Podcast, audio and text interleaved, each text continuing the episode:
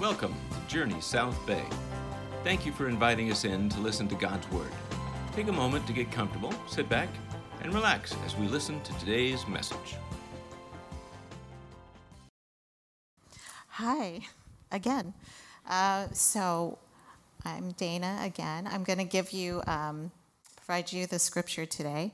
So, if you're able to, please join me in standing for the reading of God's Word. Today, uh, it's coming from Mark chapter 1, verses 35 through 39. Very, very early in the morning, while it was still dark, Jesus got up, left the house, and went off to a solitary place where he prayed. Simon and his companions went to look for him, and when they found him, they exclaimed, Everyone is looking for you. Jesus replied, Let us go somewhere else to the nearby villages so I can preach there also. That is why I come. So he traveled throughout Galilee, preaching in their synagogues and driving out demons. Amen. May God bless the reading of this word. You may be seated. Hey, before I even introduce myself, I want to capture a moment. I felt like the Lord was doing something here in the second worship song that we had together. We sang together that Jesus is alive. And now he is the Lamb who's sitting on the throne.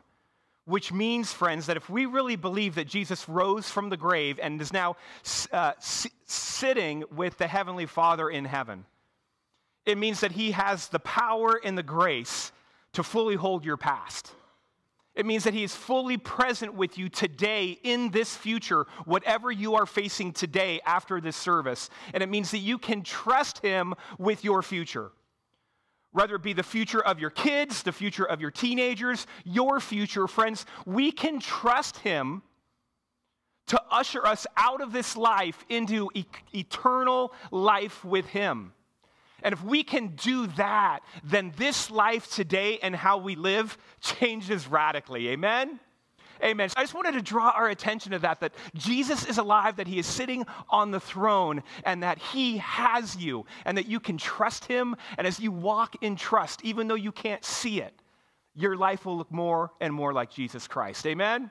Amen. Okay, here we go. Uh, what was planned? Uh, I'm Pastor Garrick. I bring greetings to my beloved uh, covenant and brethren, brothers and sisters in Jesus Christ. I'm really excited to be here. I currently serve at Coastline Covenant Church, where I co pastor and we're having a great time as kind of a new church plant but i love this place this is a great church i want you to know that you are part of a great body of christ i came in before 840 and you had like six people at the front door greeting me right with smiles and happy to be here and in love with the lord and so you have a great welcome team. You have great people in this congregation, some of them whom I know and, and love deeply. So, uh, again, my name is Pastor Garrick, and it is an absolute privilege for me to be here. And if you can't tell how excited I am, then, then maybe my excitement can be your excitement this morning. Amen? Amen. Okay. Hey, can we start off our service? I've got a little call and response. Are you guys awake yet? Can we do a little call and response? Okay, you're with me. I'm going to give you a category, and then I want you to tell me for you is this I have to, or is this in the category of I get to? Do you know the difference? I have to is obligation, I get to is delight and joy, okay? So let's start with a couple categories. Are you with me? You're going to shout some things out? Let me say this we're under the grace of the Lord Jesus Christ. There is no judgment. I'm not recording anything. You will be fine. I want the truth because Jesus already knows the truth. Okay, so cooking dinner. Have to, get to. Have to. Okay, yard work. Not one person with a get to? Okay, all right, I'm learning a little bit about you guys. Washing the car. Shopping. That's usually the battle. That's usually like this I get to, I have to. There's, there's some tension there. Uh, watching football. Wow, there's a lot of have tos. I'm sorry, it's football season. Okay. Uh, watching HGTV. One person. Uh, going to the dentist.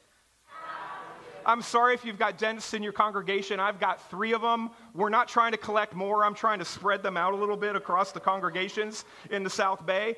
Okay, going to church. Prayer. Okay.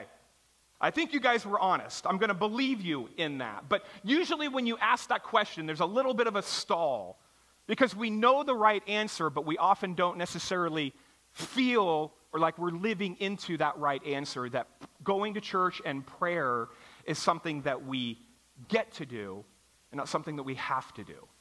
That if we're honest with, our, with ourselves, that our prayer life often feels like something that's a little bit more of an obligation, like I'm supposed to and I need to and therefore I have to, and not necessarily a source of joy in our lives.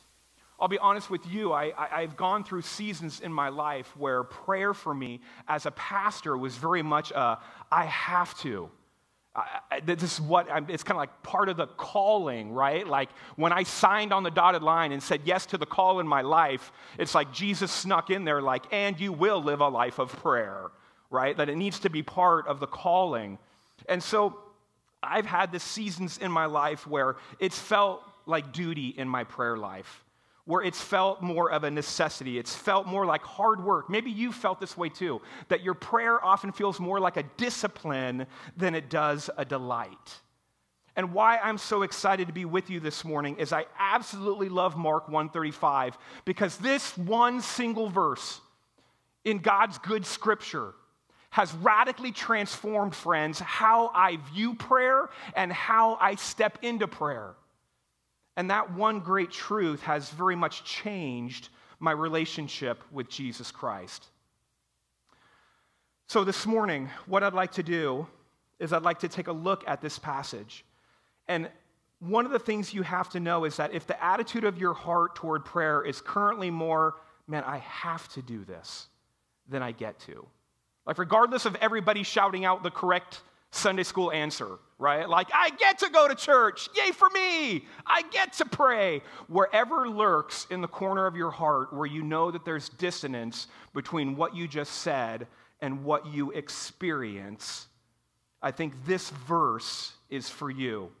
And my aim for us this morning in our time together is that we would look at the pattern of Jesus' prayer life and that we would be invited into his rhythm of prayer. I'm going to give us throughout my sermon five rhythms that I see in Jesus' prayer life coming out of this passage.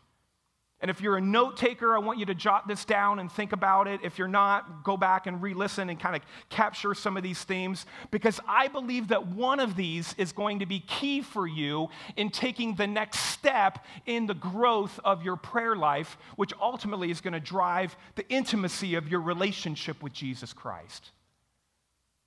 And so I want you to really pay attention. And the good news is this when you're catching the rhythm of something, you don't have to catch it all at once. I was at a wedding a few weeks ago, and as the DJ was playing, I was sitting in my chair around, you know, the uh, round table, and we had, had had food, and people were hitting the dance floor.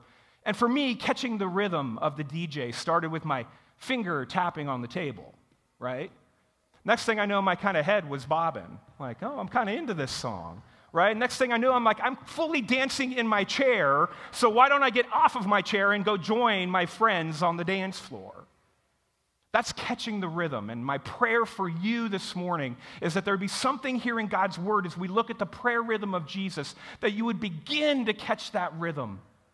So let me pray for that as we open up God's word. Father, we thank you so much for the life of Jesus. Lord, we invite the power and the truth of your scripture, your holy word, to come in and do what it promises to do, Father, that it would cut our hearts, that it would judge the thoughts and attitudes, Father, in which we live. Father, come and speak in this time, and we invite your Holy Spirit to come and meet the word in such a way that, Father, we just haven't been to church together. We've communed with you. Father, we know that we need that. And so, Father, come as you always faithfully do. Love on us, encourage us, exhort us where we need it. And Father, speak your truth. Would you help us jump into the rhythm of prayer that we see in Jesus' life? In your name we pray. Amen. So, even before we get to our passage here that was read for you, I think you have to understand the context of what has taken place earlier in the first chapter of Mark. Notice that Jesus has lived an exhausting day of ministry. that he's already done a ton. He began in verse 21 teaching in the synagogue, and he's teaching in the synagogue. He heals a man who's demon possessed. And he's there teaching, and they're thinking, wow, by what authority are his words, and by what authority are his actions? And immediately, Mark tells us, as he loves to do, one of his favorite words in his gospel, basically saying, like, right after this, Jesus goes up to Peter's house, and Peter's mother in law is sick. And it says they immediately told Jesus about her, which is code for saying, Jesus, she's sick, do something. So Jesus has just taught all day. And I remember we did our VBS at our church and we were doing the synagogue school. And I was the teacher for the day. And they just kept rotating kids through the synagogue school. And I had kindergartners, and then I had second graders, and then I had fifth graders, and then we were back to first graders. And friends, if you've ever tried to take a message and teach it to fifth graders and kindergartners, good luck. Can I get an amen for all your children's ministry workers, right? Like there is a special place for you in heaven. Yeah. So I'm there teaching, and I'm only there for like two and a half hours. And I remember coming back to my office, and I'm like, I'm exhausted. Well, Jesus has been teaching all day, and I'm sure he's tired, and he gets there. And what does Jesus do as he always does? He meets the need, he uh, heals Peter's mother in law from her illness.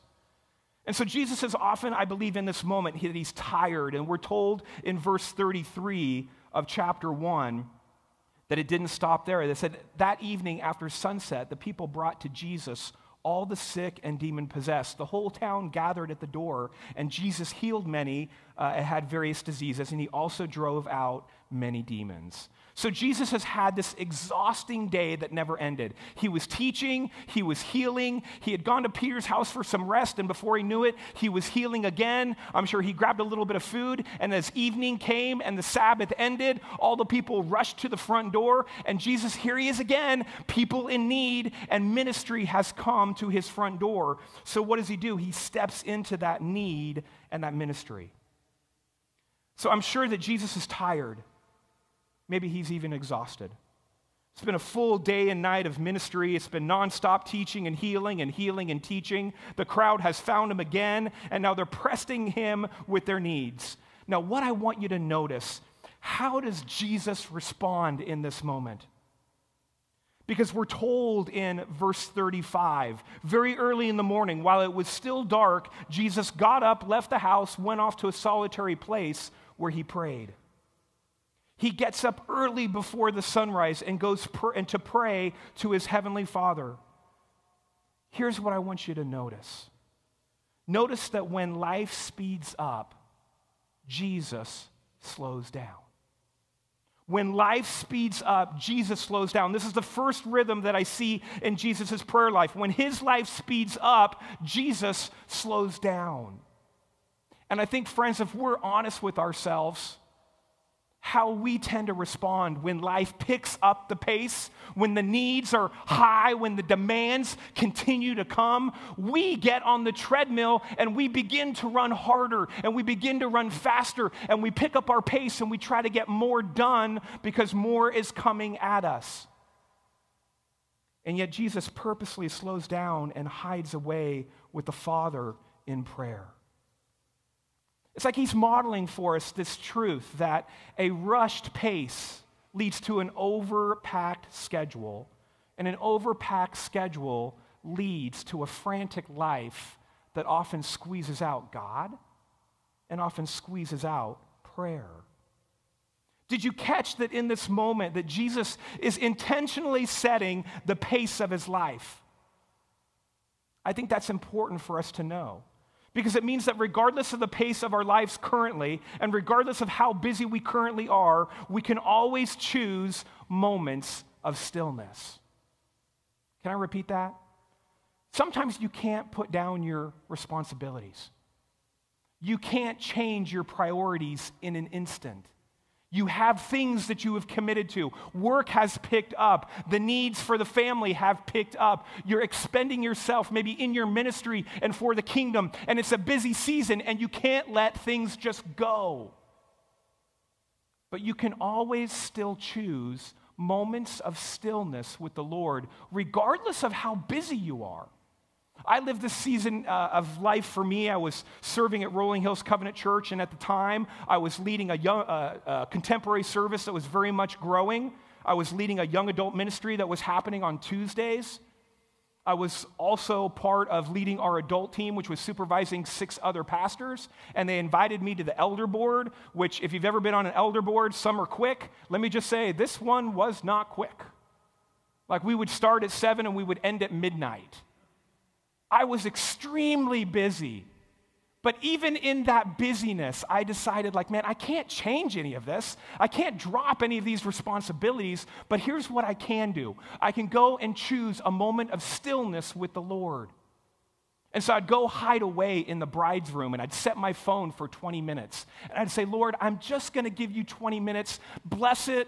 May I meet with you. Give my heart and mind what it needs because I can't change my pace yet but I can still choose a moment of stillness with you.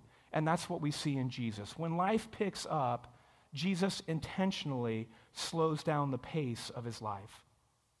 So we're told in Mark 1:35 that very early in the morning while it was still dark, which was the way Peter, excuse me, Mark chooses to let us know that hey, it's before the sun has come up which lets us know that the move toward prayer was Jesus' first move.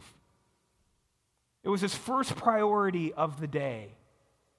Now, I've realized in my life, if I could have a moment of confession with some of my closest brothers and sisters in Christ, I realized that as I was thinking about this message, that I've fallen into the habit, and this isn't bad, but you know, those iPhones that we all have and love and carry, they're pretty intrusive if we're honest with ourselves. And the first thing that I do when I get up in the morning after my alarm wakes me up is I go and check my phone and I scroll through a bunch of news things and different things happening, and there's nothing wrong with that.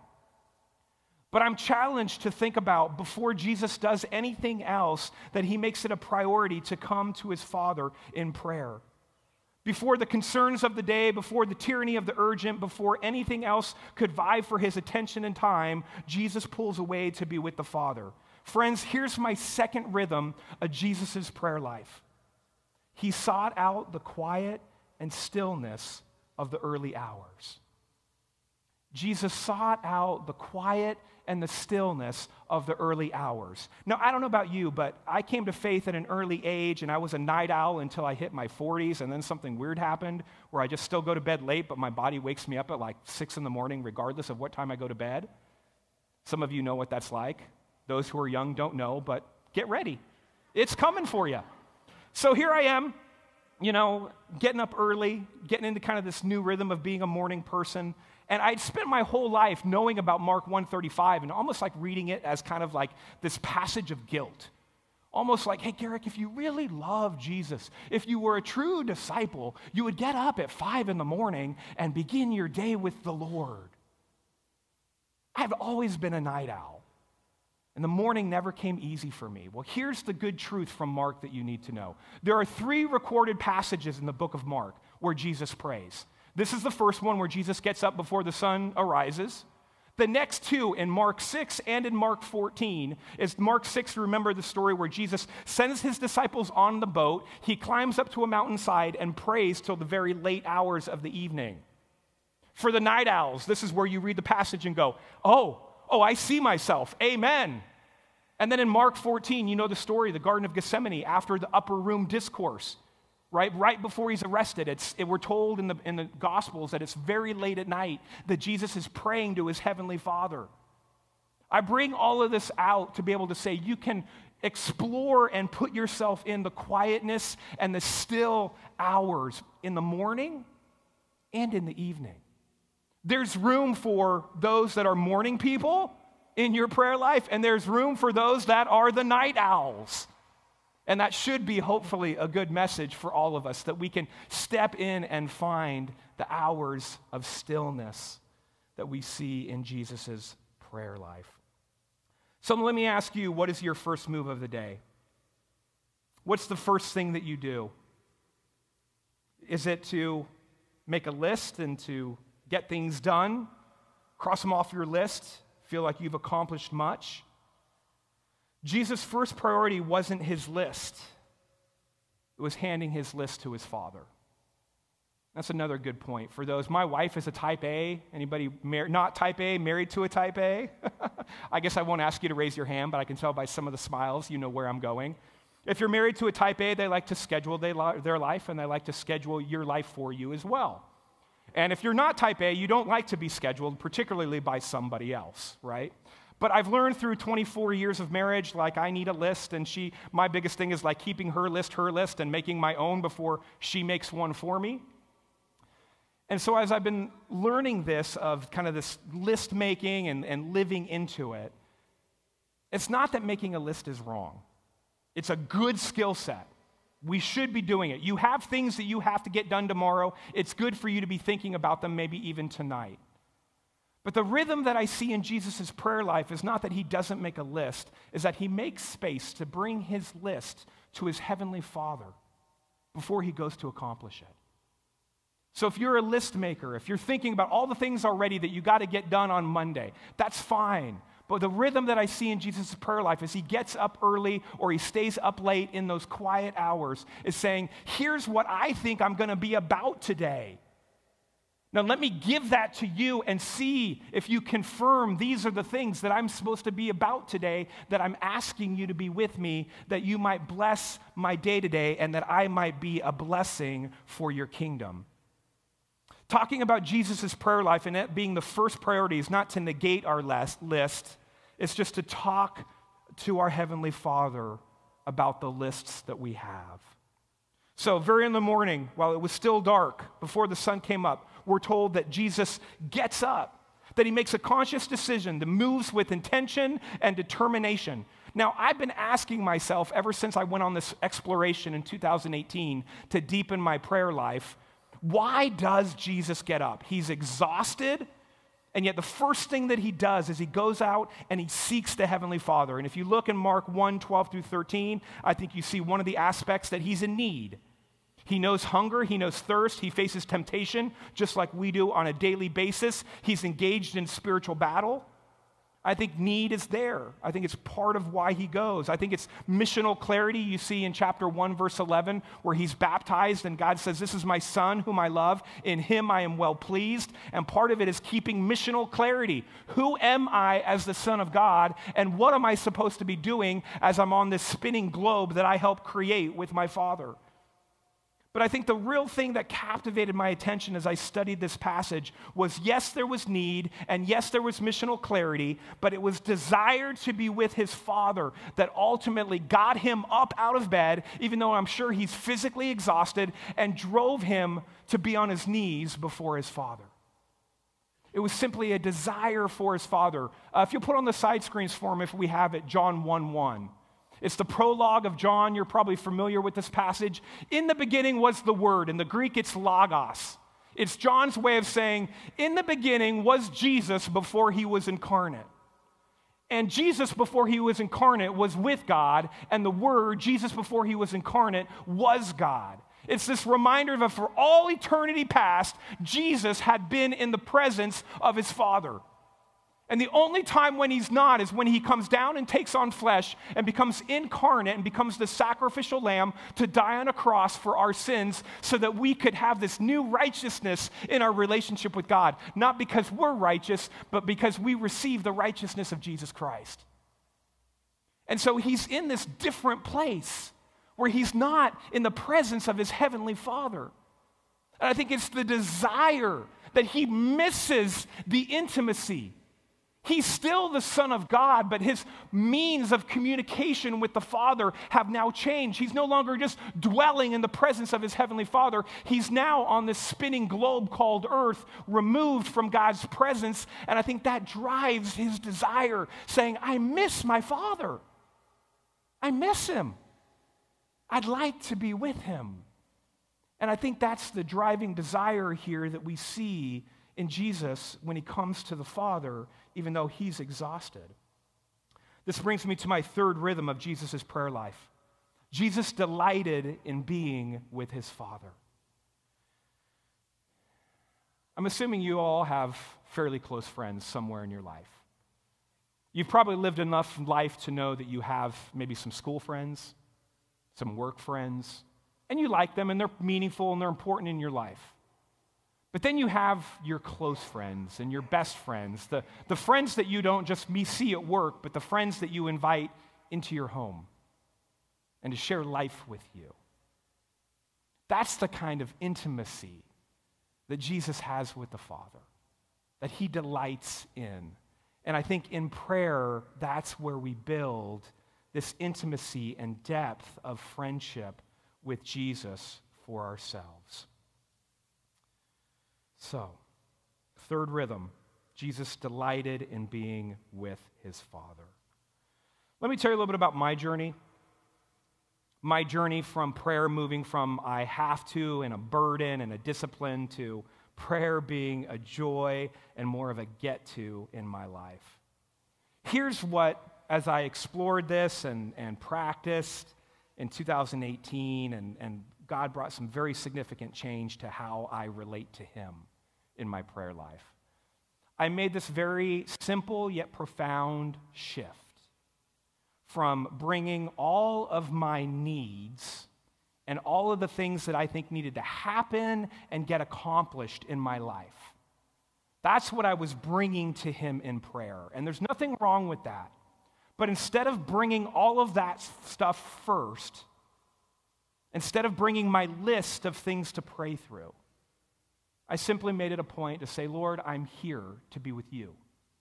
Before we tackle the list, before we talk about it, before all the things I want you to be involved in and change and do and grow in my life, I'm here just to meet with you. And friends, I can't tell you how my life with God has changed in a dynamic way to experience what Scripture says the joy of the Lord is your strength. I've never experienced so much joy in my relationship with God in doing this simple shift of saying, before we get to my list and before we get to all the things that I want to tell you about and I want you to change, I'm simply going to come to be with you and I'm going to bring my ears first before I bring my list. That's what I see Jesus do here. When it says that Jesus gets up and he goes to pray with the Father, he's coming to commune and build this relationship of intimacy. Are we willing to do that? Are we willing to come and listen, to bring our ears in the context of prayer? You know, I've sought out some beautiful places if you want to throw this picture on the side screen. This is Lake Moraine. I was up on a prayer retreat uh, in the National Park of Banff, and there's this little dock that I'm sitting on. When I, I took this picture, this picture is from my iPhone. Wow, talk about God's beautiful creation. I just sat there with no agenda. Not, God, grow the church. God, grow me. God, grow my kids. God, grow everything, change everything, be about everything. But just to sit and enjoy his magnificent splendor. Now, you might be thinking, okay, well, Garrick, we live in, you know, the South Bay. It's a beautiful place.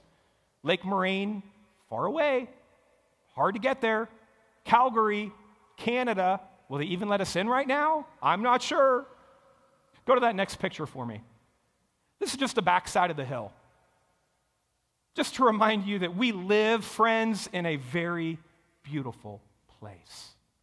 And just as I said before, regardless of how busy you are, you can find moments of stillness you can find moments to come and bring your ears to the Lord before you come and bring your list. And friends, I will tell you, if you're willing to do that, it has the power and the potential to revolutionize your prayer life and your life with God.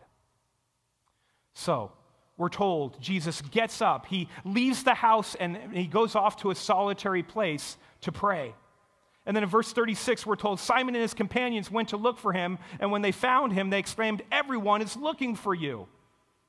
Jesus left needs of others unmet and unattended so that he could attend his relationship with his Father. And for those of you that are involved in ministry and volunteer here in this church, it's a good word for you to hear today that sometimes you need to be reminded that you are not the Holy Spirit, that you can't fix every problem, and that it doesn't depend on you to be part of every solution, that Jesus left some things in ministry undone for the important need of pursuing and giving his ears to his heavenly Father in prayer. Because the disciples are pursuing him. And in the language of the Greek, it really means more that they are seeking after him. They're basically attempting to take control and determine the outcome for the day, saying, Jesus, there are more people here, here to heal, and we'd like you to stay here and heal instead of running off by yourself into the wilderness where we can't find you to get some moments with the Heavenly Father. Notice that Jesus' inward rhythm of prayer sustains his outward witness to the world. Let me say that again. Jesus' inward rhythm of prayer sustains his outward witness to the world. This is our fourth rhythm of Jesus' prayer life. His inner life with God empowers his outward witness to the world. His inner life with God empowered his outward witness to the world. Because what does he do? After this time of prayer, look with me in verse 38. It says, Jesus replied, Let us go somewhere else to the villages nearby so that I can preach there also. This is why I have come. Friends, it's the same for us. Our inner life with God empowers our outward witness to the world. And here's a truth that I know personally when your prayer life becomes diminished, so does your joy. And when you lose your joy in the Lord, you lose your motivation. And over time, as we lose our motivation, we can often lose our faithfulness to the Lord. So I want to encourage you to take small steps in your life of prayer with the Lord to keep the inner life with God joyful, because ultimately it will lead to a fruitful witness for Him. So Jesus goes off to a solitary place, as we're told. He goes into the wilderness. He's seeking silence and solitude, a place to speak and a place to listen, a place basically free from all the distractions. Friends, we need a quiet place a place quiet from the external noise so that we can often hear the internal noise going on in our hearts. Where might be that place for you? I hate to say it, but if you're a young mom, that place for you right now is the bathroom. You guys have been there. I watched my wife go through that season. But if you've moved past that stage, you know that you can find, as I said before, moments and places of quiet and stillness. The question becomes can the Lord have those moments? Can you come and give him your ears? Notice that that place of solitude and silence, this wilderness that Jesus pursues to be by himself, also gives him clarity of identity and purpose. In verse 38, he says, I've come to preach, and that is why I have come. Friends, clarity comes when we spend time with our Heavenly Father. That's the fifth and final rhythm of Jesus' prayer life. Prayer creates clarity of purpose. And let's be honest, some of us are so distracted right now. We need to be brought back to what am I doing here? Am I really here to amass wealth? Am I really here to live a very comfortable life so that when I die, I kind of fall into this very comfortable pillow? Is that what this thing is about? Or is it about what we said at the top, that we really believe that Jesus rose from the grave and that he's sitting at the right hand of the Father, ruling and reigning today, and that in that he has our back so that we can go and trust him and live a great life of faith? Of extending ourselves relationally to the person who's opposite us, to loving and caring about the person who's actively trying to hurt us, to stepping into a ministry that we care about other people and not ourselves. Those are the things that we do as we live in this rhythm of faith that comes from the clarity of prayer. We prioritize our lives. Let me remind you that we are here to enjoy God and tell others about that joy. And if you've grown up in an evangelical church, you've heard that message again and again, and somewhere in the back of your mind you have, I'm not living here just for me, I'm here for other people. And so you have this thrust for witness. Like you're looking around on your radar, like, how am I going to have an opportunity to talk about the goodness of Jesus? And we struggle with that, I think, not because we don't have a good message. Friends, the gospel is still good news, and the world needs it. Our problem is we forgot that there's joy in the Lord. Have you ever noticed that God has hardwired you to share something that you enjoy? I mean, just the other day, I found a TV show that I was like, oh my gosh, I'm enjoying it so much. And I came into the office and I'm like, have you watched? Have you watched? Have you watched? They're like, what got into you? You haven't noticed I'm kind of an excitable personality? God has hardwired you to naturally share what you enjoy. I don't care if it's the restaurant you love, the TV that you watch, where you vacation. These are the things you talk about when you get in that awkward circle of other people in this church and you're staring each other in the face and you're like, we know each other, but we don't know each other. What do we talk about? I guarantee you talk about the things that you enjoy. So I'm trying to remind us that this isn't a message of like, you know what? If you loved Jesus, you would make time for him and you would pray to him. No, this is the exact opposite. This is trying to free us to experience the joy of the Lord so that when we go to witness, it comes out of a natural place of like, man, I've been with the Father and I'm enjoying Him. And as I enjoy Him, I want you to enjoy Him because God has designed you as His beloved daughter and as His beloved son to enjoy Him. And as you enjoy him, then your witness just kind of flows. It's just you being you. It's no longer Pastor Garrick, well, he said, and so I should, and then it's obligation.